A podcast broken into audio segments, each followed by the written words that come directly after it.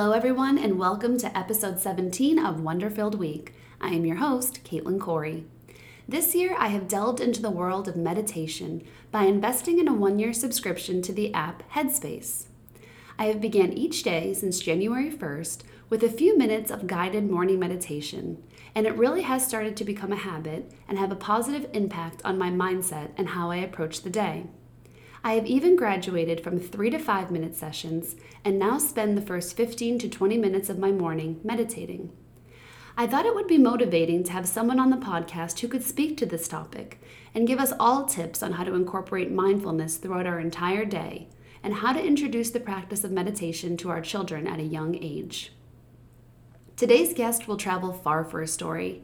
She's trekked in the Himalaya with Sir Edmund Hillary and visited remote Buddhist monasteries in Nepal, Tibet, Myanmar, and Japan. She's interviewed the Dalai Lama and other Nobel laureates, sat for days in meditation retreats, and even been a puppeteer in France. She is the author of both fiction and nonfiction for children, including her recent publications Mindful Kids 50 Mindfulness Activities for Kindness, Focus, and Calm, What Do You Celebrate? holidays and festivals around the world, and mindfulness and meditation, handling life with a calm and focused mind. When she's not writing or traveling the world, my guest teaches mindfulness and meditation to children and young adults. Please welcome to the podcast, Whitney Stewart. Welcome, Whitney. Thank you so much for being on the show today. Thank you for having me. Of course.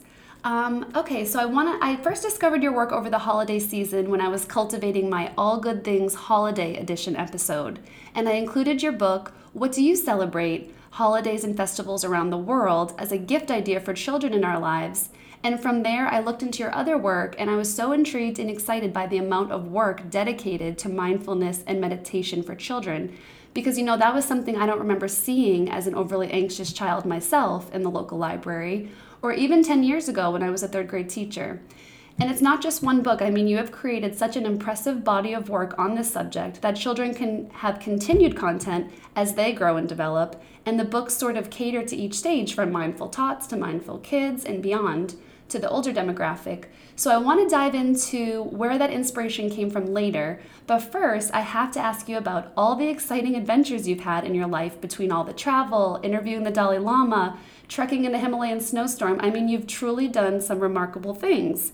So, how have these experiences and adventures helped shape or inspire your writing? That's an interesting question, and I don't always know how to answer that. But I, I so I guess I could say that um, I truly have always been an adventurer. Uh, when I was 17, I moved to France um, I traveled all around Europe by myself. The next year, I moved to France uh, to work in a puppet theater group, and that started my love of travel, and and more importantly, my love of meeting people in other places and learning how they lived. And uh, I think, I think part of it was that I was trying to understand myself and how I wanted to meet the world, and it was uh, refreshing and. Um, educational to see how other people did this. Uh, and then that uh, that urge to see more of the world led me to the Himalaya. And because I'd always been a rock climber, I'd always wanted to go to Mount Everest. Uh, my aunt said, "Let's go to Mount Everest base camp when you're 14." And that didn't happen, but it happened later on when my mother and I went in 1986 to the Himalaya, to Tibet and Nepal and India.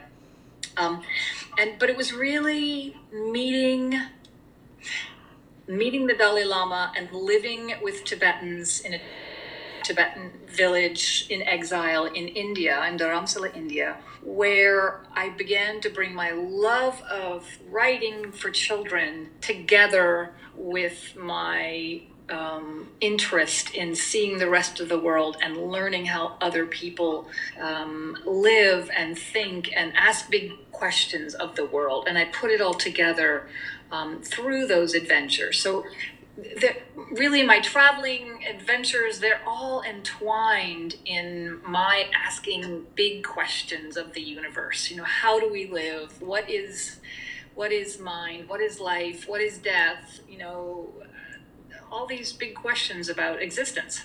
Oh, absolutely. And what I love too is that you you sort of, I imagine, journaled these things down and, and wrote down your experiences. And I love when you can see the world in a different way than you're used to or in a different way than you grew up. And you can sort of put it in a time capsule by writing down exactly how you felt in that moment. And yes. I think that's something, I mean, you're, obviously, you're just a born writer, um, adventurer, critical thinker, and I love that. Um, and that's something that I think that a lot of people should take more advantage of is journaling how you feel in the moment, right? Because that's when it's freshest and that's when you're really feeling the feelings. And yes. it's so nice. And I'm sure you look back on your travels and what you wrote during that time, and it just brings you right back to that moment. Yes, and it also brings me out of myself. I mean, of course, this is a journeying for myself and my asking these big questions, but I care deeply about human rights, about celebrating world cultures, and um, and just understanding how other people do this. So it, it, it yes, I was exploring myself and the way I asked these questions, but I was always also very, very interested in other people and how they live their lives, and particularly whether they live them um, freely, you know. And and so this again, it ties in also into. Um, again, as I said, celebrating world cultures and looking at human rights and and trying to tell the stories and bring the world to children and tell children here's how other people live and i don't do that through fiction because i haven't lived those lives so i can't tell the story from the you know perspective of someone who lives in another culture but i tell it through nonfiction so that i can ask other people these questions and let them express themselves oh, and that's very important right? I love that idea. Like you're you're not trying to take on their culture and sort of like pretend it's yours and explain it. That's amazing that you're you're keeping in mind that it's somebody else's culture and you want to tell these stories but let's let them let's offer the platform for them to tell the stories. Um, exactly. i remember i was a teacher about 10 years ago. I taught third grade and it was a very small school in a very small town. And uh, one of the things that I always wanted to make sure that I did was introduce culture where I could. And so when I first saw your book, um, you know, What Do You Celebrate in the Festivals from Around the World, I really connected with that. And that's why I put it in my previous episode because I thought that was so great. Because when I was a teacher, I tried to do it in the way that I could with the resources I had and the experience I had. And it might have been as simple as a social studies project like bread from around the world and we would go from station to station, taste the different breads, learn a little bit about the culture, color and what their flag looks like, and sort of like made it interactive because I couldn't, of course, take these kids to around the world, but I could in the classroom, and I feel like that's amazing. And so when I saw that book, that's what first struck my interest. Um, and you have another book, right, uh, about food from around the world, correct? Yeah, I do. I do. Yes, and each one, and both of those books are are based on interviews with people from those countries or from my travels to those countries, or oh, both. That's amazing. So you have like that firsthand experience. You're getting it like right from the source. I love that. Yeah.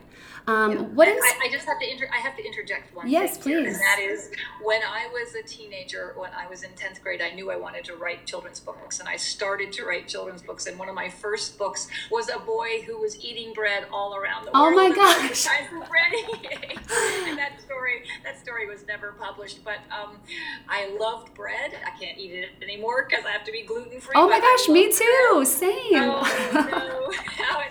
but I love bread, and so and I love tasting bread in all of these different countries. So you and I, I have that in common. Oh my gosh, it's so funny. And you know, I just found your book like by chance online, but some of the similarities, like, um, well, that story is so amazing. that you know, we would never would have known that unless we chatted. But you're originally yeah. from the East Coast. You're from Boston as well. I'm from Boston. And as am I. Yes. And I just love that our our paths crossed.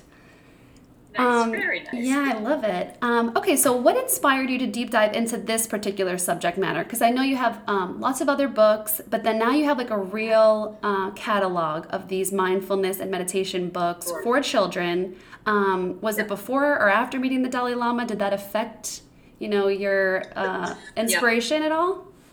Sure. So, really, the, the inspiration or the need um, for me to explore meditation and mindfulness started because I grew up in um, an abusive household, and my mother and stepfather were both alcoholics, and my brothers were um, chemically dependent as well. And um, and people throughout our childhood, my parents could not get the help they needed. They did later, but not while we were growing up. So this was a very challenging household. We didn't know how to express our feelings. Um, we had stress from living in a chemically dependent household. And when I was 15. I had a knee injury, and I was a very competitive athlete. Uh, I was on three competitive sports, and my doctor told me that you could n- no longer take competitive sports. And this devastated me because I identified as this healthy, strong athlete. And suddenly I didn't know who I was anymore. And but I was able to take this. This was a long time ago. It was in the '70s. I was able to take a yoga class, and back then, it seems funny now, but back then yoga was very new and different and a little weird, and people didn't know what it was. But when I took it at 15 years old and I started to meditate, I felt a sense of calm that I had never felt before growing up.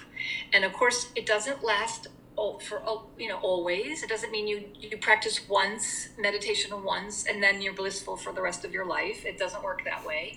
Uh, but i at least knew oh i have this tool. I can sit and i can meditate and i can do mindful movements or yoga and i can change how i'm feeling how my thoughts are maybe racing through my head. I can i can help slow them down or let go of them I noticed that, and and it didn't change my world completely, but it it was the beginning. And then when I went to India in my twenties, and lived with Tibetans and started learning um, started learning meditation more seriously and more regularly, then all of a sudden I, I really began to understand it in a different way. And so I felt as if I wanted to write books on mindfulness for kids for kids who didn't necessarily have adults who could teach them mindfulness too. Because at first, publishers just wanted me to write a book for adults teaching kids to meditate. And I said no, and I persisted because I wanted kids to be able to access this themselves at a library if they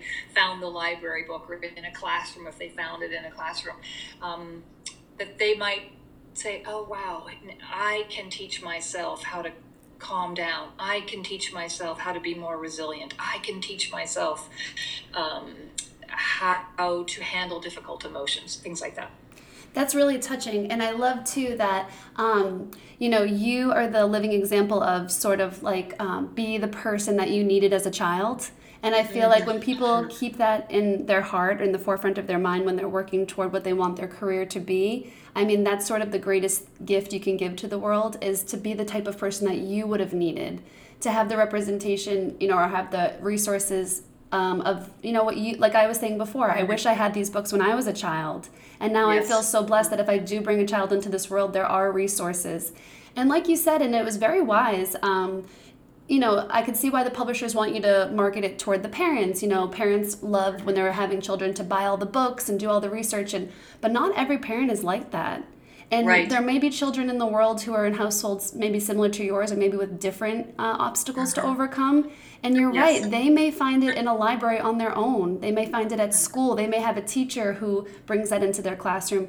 As much as we'd like to believe that all parents would go that extra step, you know it's it's i really like where your head was at and i think you were right on by making it for the kids. I mean it is for the kids and i have some of your books here and some of your activity books and and cards and they're so they're so stimulating for children. They're so aesthetically pleasing for children. They're like in a language that is just so perfect for the age range of each you know book and each activity is set for a certain age range and it's just so developmentally appropriate that i just feel like kids have so many resources that you've created like you really that's a great legacy to leave is you left well and I, I, want, I want to interject in there and that is um, i had a team of people at the publishers each publisher that i worked with and i worked with several different ones but i also want to give great credit to my illustrators. I don't illustrate myself and my publishers have found beautiful illustrators who've made my words come alive and then expand on that really these I, you know these these books wouldn't be here without the design from the designers and the publishers and the illustrators and the editors too because the editors are really you know there are times working where my my board books which i don't know if they have less they probably have less than 100 words i, I never counted but we spent so long working on each word for those books. Oh i believe and, it and so I just want to give credit to the team of people with whom I worked. Yes, and I feel I don't know if you manifested this team to you. You know, like it just seems like a perfect union because the illustrations are so great. They, you're right; they do bring your words to life.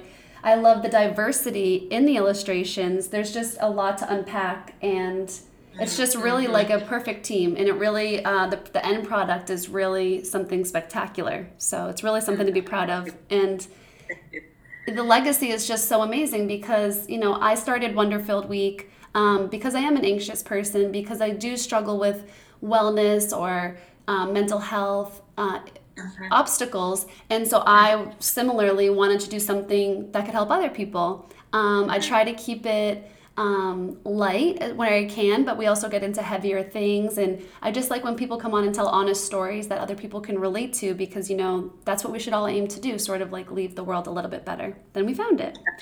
Yes. And I think it's also helpful when we don't keep them so, this, these things so close inside and so close to our heart because I believe that that isolation um, can be hurtful to you, and that actually the honesty and letting go and accepting we all have stuff, we all have challenges, we all have difficulties, and you know, we all have moments where we wish we'd handled something better. Um, and if we can accept that and allow it to be and express it and um, sort of compare notes and help each other, so much the better. So oh, absolutely. It, it, helps. We sh- it, we don't need the shame all around it. You know. Oh, have, there's enough shame in the world. Absolutely, I fully agree. And one of the things I have a sort of like complicated view of social media, but one mm-hmm. thing that I really do love is if you do follow sort of like. Um, hash like certain hashtags about mental health or ending the stigma mm-hmm. you really can find a community within social media mm-hmm. that could really help you not feel so isolated not so alone that you there are a community of people like you and just that visibility and relatability i think um, mm-hmm. is one of the things of social media that i'll always commend yes that's great i'm glad you reiterated that yes um, yeah. What does mindfulness and meditation? I know what it means to you in your life. What benefits, if someone was skeptical or has never meditated or isn't familiar with mindfulness, what would you explain to them are the benefits that you believe each practice provides? So that's a good question, and um, there's still some very smart people doing research on that and figuring that out. And in fact, I follow the research, and I see more and more um, uh, clinical psychologists doing research on this to say what what does it really do, and then trying to define which practices helps. But just let's just be general here, and that is that. Um, it, mindfulness can help you become more resilient and handle your challenges more easily. It can you can handle your um, your difficult emotions, learn how to notice them for one thing, because many times people don't understand what their emotions are or what they're working with. So, number one, you learn to see and feel and understand how your emotions are affecting you. You learn ways of handling those emotions instead of just reacting and screaming or yelling at anger or, you know, crawling uh, into a ball and crying, which those things happen. And I'm not putting shame on those things. And when you work with mindfulness, you will learn oh, that last time when I was really angry, I really didn't like the way I handled my anger. Maybe I can do it in a different way that's not hurtful for, for me and not hurtful to others. So, that is another um, a benefit of mindfulness. We know that in mindfulness also can in, increase attention. So um, that's helpful for, for children um, in school, or that's really helpful for anyone, but if we're talking about children here. Um, let's see what else. Increased awareness and concentration, having more resilience overall, which really means recovering more quickly from a stressful event, um, increasing your empathy and generosity, and improving your memory. Oh my gosh, the, it seems the benefits are endless. And I'm really thinking about it now as um, from my personal experience. I sort of um, never really took a deep dive. This is sort of embarrassing. Never really took a deep dive inward until about uh, the last year or two. And something that I put on my uh, goals for 2019 and now again for 2020 is less reactionary behavior because I do mm-hmm. suffer from anxiety. I always have for as long as I can remember. And sometimes sure. it's so debilitating that mm. you're reactionary. Like your reactions are right under the surface. I'm so sure. quick to um, irritability and discomfort because of what I'm feeling inside. It would come out so easily on the outside. I could find myself being like in a ball, as you explained, like just mm-hmm. not really being able to cope. And yeah. since I sort of like put it in writing and put it on my vision board or goal list or whatever you call it, mm-hmm. um, yep. I've really been more mindful about it. And I, I tried to look more inward instead of just like living my life, you know, just thinking as a whole, like my whole family and my husband and just life with everyone, I sort yeah. of took like a more look personally inward. And that mindfulness has really, not to be dramatic, changed my life drastically yeah. because sure I, yeah, because I'm sort of like, let me think like why am i reacting this way let's really like unpack this and that's something i didn't really give myself before and i feel like it's a gift that i really have given myself is to yep. stop and, and reflect. And reflection wasn't something that I was a part of or part of my life before. Um, mm-hmm. But something I don't talk about a lot on the podcast is my husband has cystic fibrosis, and so we are we always sort of have like this underlying stress and fear, anxiety. It's always like right there. And so I said to myself, if I'm gonna live my whole life, this is always going to be a fact. You know, there's no cure. There's no, you know, we have to sort of like, I have to sort of learn to live with my anxiety and with these realities. So let me learn to cope better. Let me learn to look inward to unpack these feelings and sort of sort it out. So mindfulness yes. is extremely important and something that everyone should sort of, you know, take a minute and and think about if they are living in a mindful way. Sure. Can we talk about a little bit what mindfulness isn't too? Because I think oh, please. I think that's equally as important um, because some people don't really have an understanding what is it exactly. And when I'm teaching children, I try to teach them a very simple way. I think Jon Kabat-Zinn has a wonderful explanation of mindfulness, and people could look that up in Jon Kabat-Zinn's work. Um, he's often called the father of mindfulness. Um, but when I teach to kids, I, I I try to teach in a very, very simple way. And I say to them, it's really learning what's going on inside of you and outside of you right now in this moment without thinking that that it's good or bad, without having a judgment about it, but just noticing it. And I I say that mindfulness is also very important for understanding your wisdom mind. And your inner wisdom mind is what connects you to the universe, it makes you part of this world. And if you can be quiet and listen carefully, you will understand your wisdom mind and that's where you want to go at times of difficulty is to your wisdom mind. But i want to say that mindfulness it's not a quick fix the, the practice itself it's not a quick fix it's mind training. So it's just like going to the gym you don't get strong muscles in one day Right. You have to repeat it. You have to repeat it. So it's it's really is you're building a mindfulness muscle, uh, and you are changing your brain with continued practice. And mindfulness is also not it's not all bliss. You know, when you practice, you might discover difficult thoughts and emotions that you hadn't noticed or accepted before. Like, like maybe in your case, where you said you weren't really um, noticing those things before, and when you first start noticing. Um, difficult emotions or thoughts, particularly in your if you're doing a breath meditation, for example, that might not feel great, and you might think, "Oh, I'm doing this wrong because I have all these negative thoughts." But there's really nothing wrong with those thoughts or those emotions. I want people to understand, you know, not to have a judgment. They're there. Okay, now what do I do with them? How do I work with them? How can I respond to them instead of react or overreact to them? Absolutely. But mindfulness is also one more thing, and that mindfulness is also it's two more actually two more things. It's not a replacement for critical thinking about difficult problems, but it can help you find solutions to difficult problems. Um, it can help you f- be calm and focus your mind to prepare for and help you think through critical thinking. And it's not a replacement for medical medical care and mental health treatment. It may be an enhancement to that, but it's not I, I don't say it's a, a replacement for it. I think it could be part of someone's overall wellness plan. Absolutely, and that's an important distinction to make um, for mm-hmm. sure. Um, and something else you mentioned too about meditation is it can uh, expand your attention span, and that's mm-hmm. something that I'm finding firsthand as well. Because, like I said, it's only been in the last year or two that I've really adopted mindfulness into my sort of uh, routine. But mm-hmm. meditation is something I've only just this year, in the past, what is it, 26 days, um, been yep. doing every day. I, I invested in the Headspace app um, for a year yep. subscription.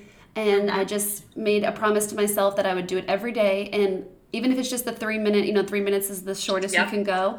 And I've really noticed that I don't know if it's like the world of social media, the, everything's at our fingertips, or just fast paced life. I could only do the three for a sure. while. Like it, sure, of course. And I would find myself, and I still do, and it's only so new, but I still find myself uh, losing, you know, focus. And and the guided meditations are really helpful in that they remind you to, you know, when you when you lose track of your thoughts, just bring it back into your breath and and I've, mm-hmm. I've, I've grown a bit. I've graduated to a bit longer now, maybe a five minute session, but it is mm-hmm. something mm-hmm. like going to the gym. It does take practice every day, mm-hmm. and not every day is great. Like you might not have a great workout every day. Same with my meditation. Sometimes I'm like tapping my fingers, waiting to just get it done. yes, right? I'm yeah, sure. Our minds are like chil- Our minds are like children. You know, when I work with groups for the four to six year olds, we do a three minute breath meditation, and that is really long. Sometimes it's only one minute.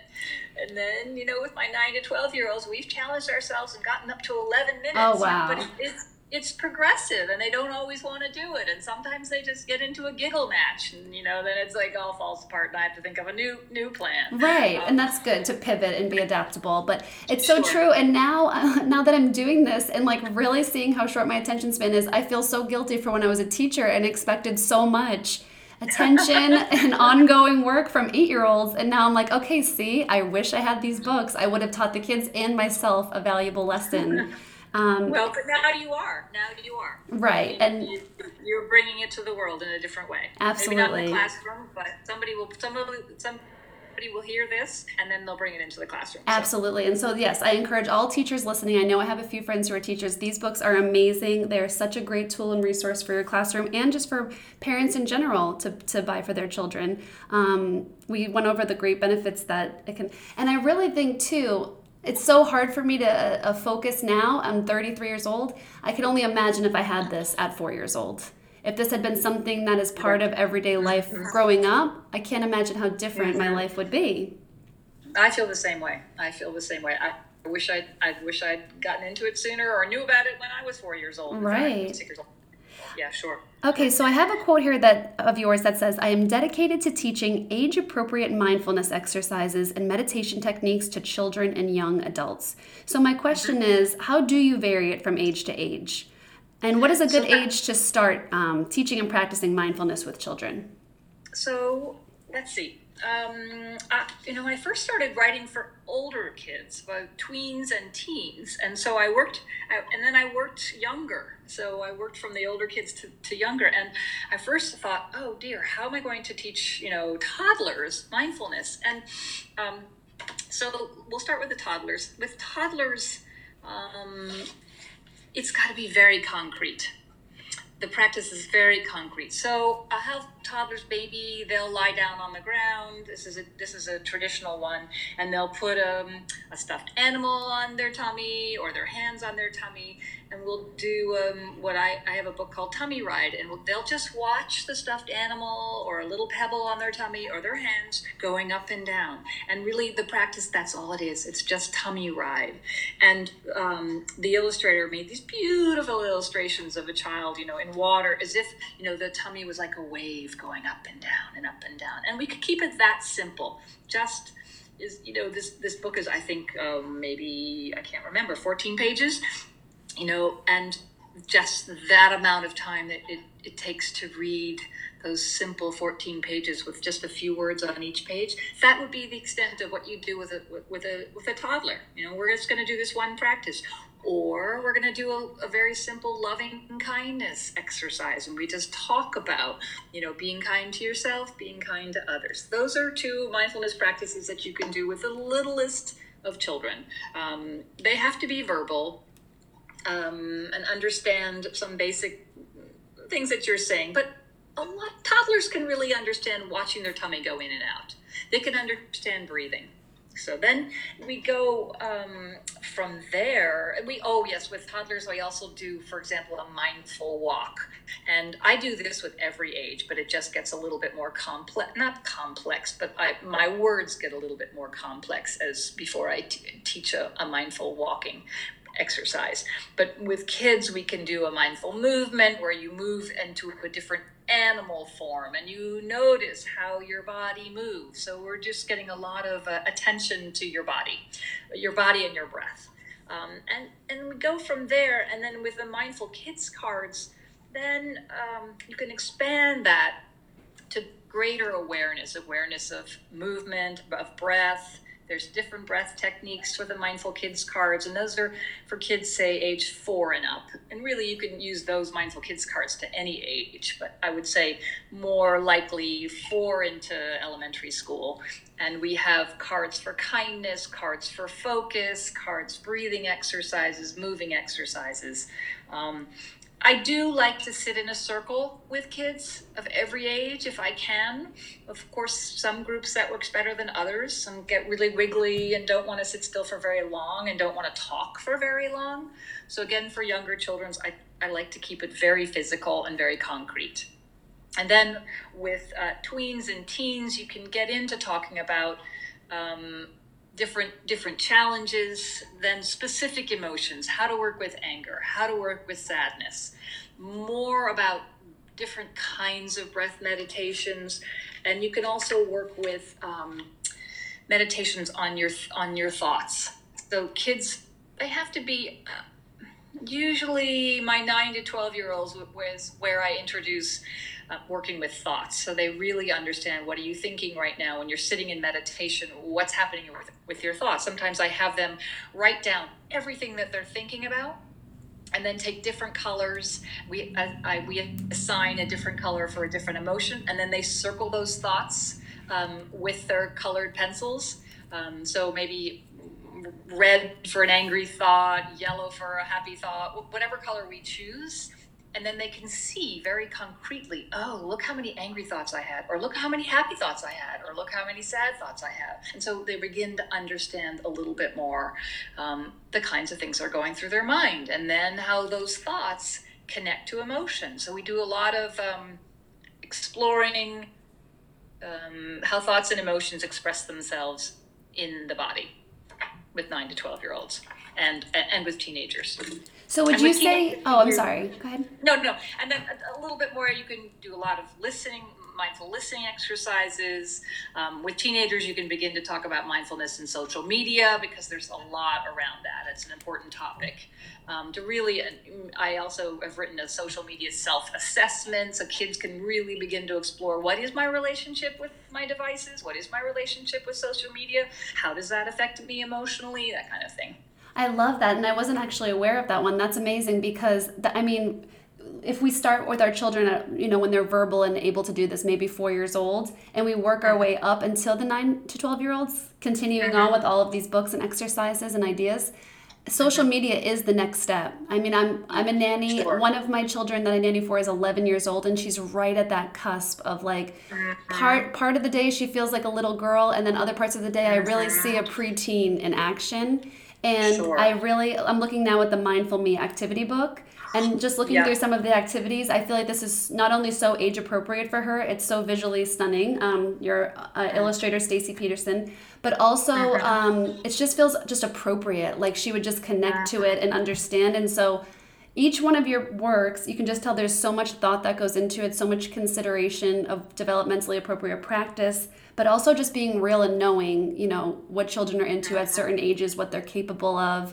And I love that you have the social media because parents are still trying to sort that out, right? And and they may not even know sure. how to approach it. Sure. And so if there's a resource that parents can look at and you know go over it with their mm-hmm. child, the child looks at it on their own and sort of it opens up discussion, right? And that's sort of how we all grow and communicate and stay connected. And so I just think that's so amazing. So I think that the social media as a self-assessment, that's in the, the book that's for even older, and that's mindfulness and meditation, handling life with a calm and focused mind. And, and that's where I think that's aimed at kids in eighth grade and up. That's where I think that we, you know, really we can get into full discussions about about using social media and also different stress. They're going to have different stressors than, than the younger kids. Oh, absolutely. I mean, of course, kids at every age have stress, but they're going to have different types of stress when they are eighth grade and up.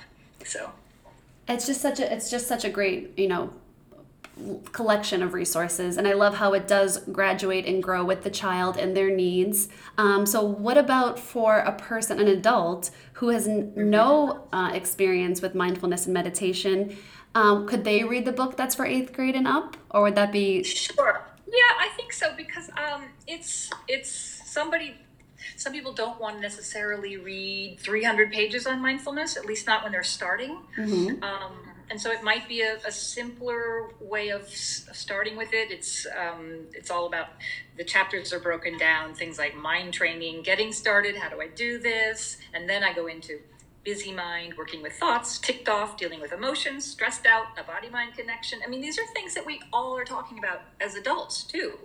Um, then we get into social media, and then I get into let's get physical and everything about rising, eating, moving, sleeping, how to help yourself if you're not sleeping very well. And then, most importantly, for me, this is the most important chapter of this book, and that is happiness and how how to make your how to find happiness and how to create happiness for yourself and research tells us that we actually can make ourselves happier. We can take steps to make ourselves happier, partly by getting exercise, being out in the sunshine, you know, eating well, going into nature. There's so many studies about just walking in nature and how that can contribute to happiness.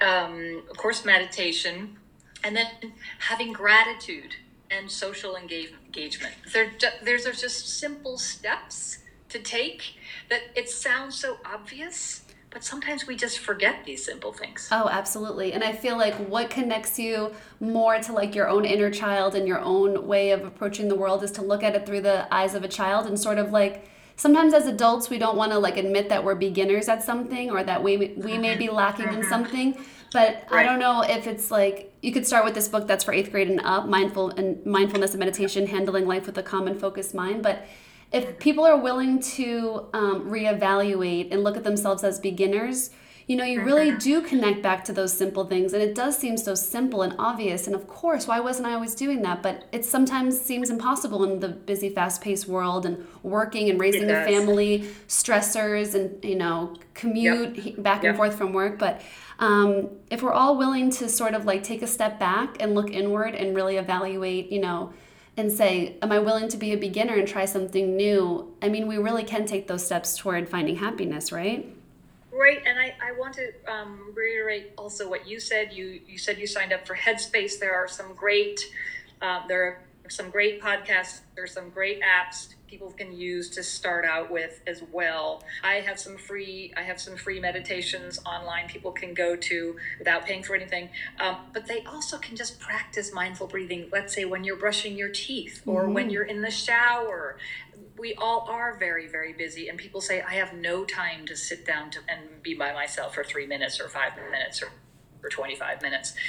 But we can be mindful when we wash the dishes and focus our our mind on our hands. We can be mindful when we're in the shower. We can be mindful when we're brushing our teeth. Simple tasks if we put all of our attention on that task even if it's just for a minute or two or three that can, can that can help your mind be part of your mindfulness practice Absolutely. And that totally answers my question about how we as a society of all ages can incorporate mindfulness because sometimes I think the assumption is that people are sitting with incense and candles and music and like taking this big chunk of day to do something. But like you said, it could be as simple as just mindful breathing. You know, we all have, I live in LA, there's a lot of traffic. I know that instead of maybe like blasting music, sometimes it's nice to do one of two things put on a podcast about mindfulness, put on my Headspace app, and get it done while you're driving, of course, without closing your eyes. Um, but certain things, and then maybe other yep. times in the car in traffic, you might turn everything off and roll down the window and just feel the fresh air. There are It's sort of like quick fixes, um, little changes we can make throughout our day, right? or even if you want to have that blasting music you could um, really do a like a strong breath meditation with that music. I mean people might think you're crazy in the next car but you could do it anyway. Totally worth it. Just, like, breathe in and huff and huff and puff and blow it out. I mean strong rhythmic breathing can really can change your inner chemistry your brain chemistry. It really does work if you read the research on just these these breath meditations that really can change your brain chemistry. So you could do it when you're blasting your music in your car. It- Absolutely. So people have to get rid of that assumption that we're all sitting on yoga mats with incense. Right. We could just be I in mean, traffic. You can do that. You can do that so much the better. But if you can't do that, it's fine. Right. And it might even encourage people to try to carve out five minutes a day to do that. Right. Because Right. once it's like a, it's like a muscle, right? The more you practice and get used to it. Now I can't imagine starting my day without Headspace. And bef- Yes, this is something right. so new, only not less than a month. But now it's like once you get into a habit, you get into a routine, and it, it, you really feel like you're missing out if you don't do it. Um, Mm-hmm. That's right. Yeah. That's right. So, okay, what is next for you in your travels and your writing? Well, so that's a good question. And um, I've done nine books on mindfulness, so I don't know what's next in the mindfulness area, although that's always, always a part of my life. But I do, um, I've been writing a screenplay. Oh, um, wow. And uh, based on based on research I did, World War II research I did in Germany and Poland. So I will probably um, finish that screenplay, and then I'm off to a children's book writing retreat uh, this week. And so I'm hoping for new inspiration, either that or going back to going back to some other books that I have put aside for a while, and t- I'll take a fresh look at them. Oh, So- isn't that nice sometimes when you can walk away from a project and come back with fresh eyes? Sometimes that's all you need, right? Yes, yes. I want to explore something more with food and and world cultures again, but food in itself that might be something I'm going to work on. I, I don't know yet. I, I, I might be able to tell you next week, but I don't know right now. It's gonna unfold in due time when you're oh. when you're ready. exactly. I love that. Okay, well, everyone can find Whitney online. Uh, your website is www.whitneystewart.com. You can find her on Twitter and Instagram at Whitney Stewart2, Facebook slash Whitney Stewart Author. And also, um, I listened to your podcast with your publisher on Lerner Books. I'm going to link that in the bio of this episode because, like you said, that does include some mindfulness exercises if people wanted to get started. And then your mm-hmm. books can be found on Amazon, Barnes and Noble, and IndieBound. Now, I didn't know about IndieBound, and I'm really, I love this.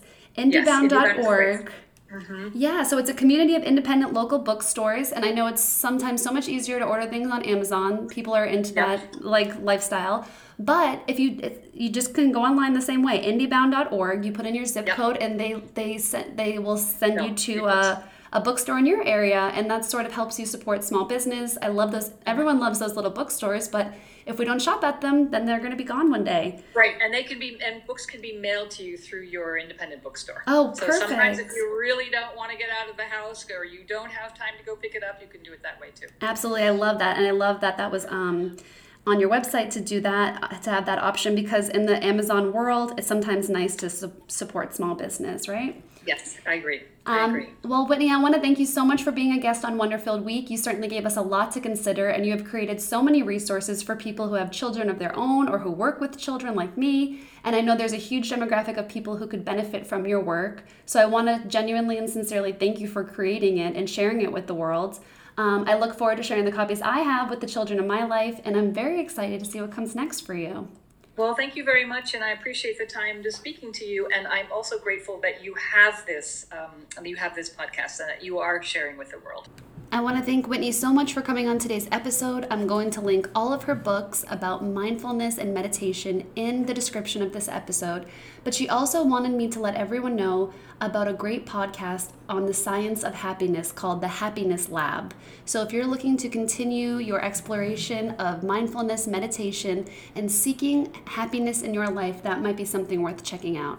Okay, everyone, thank you so much for listening. You can follow me at Wonderfilled Week for some daily inspiration. We'll have a new episode out next week, and I hope everybody enjoys their day.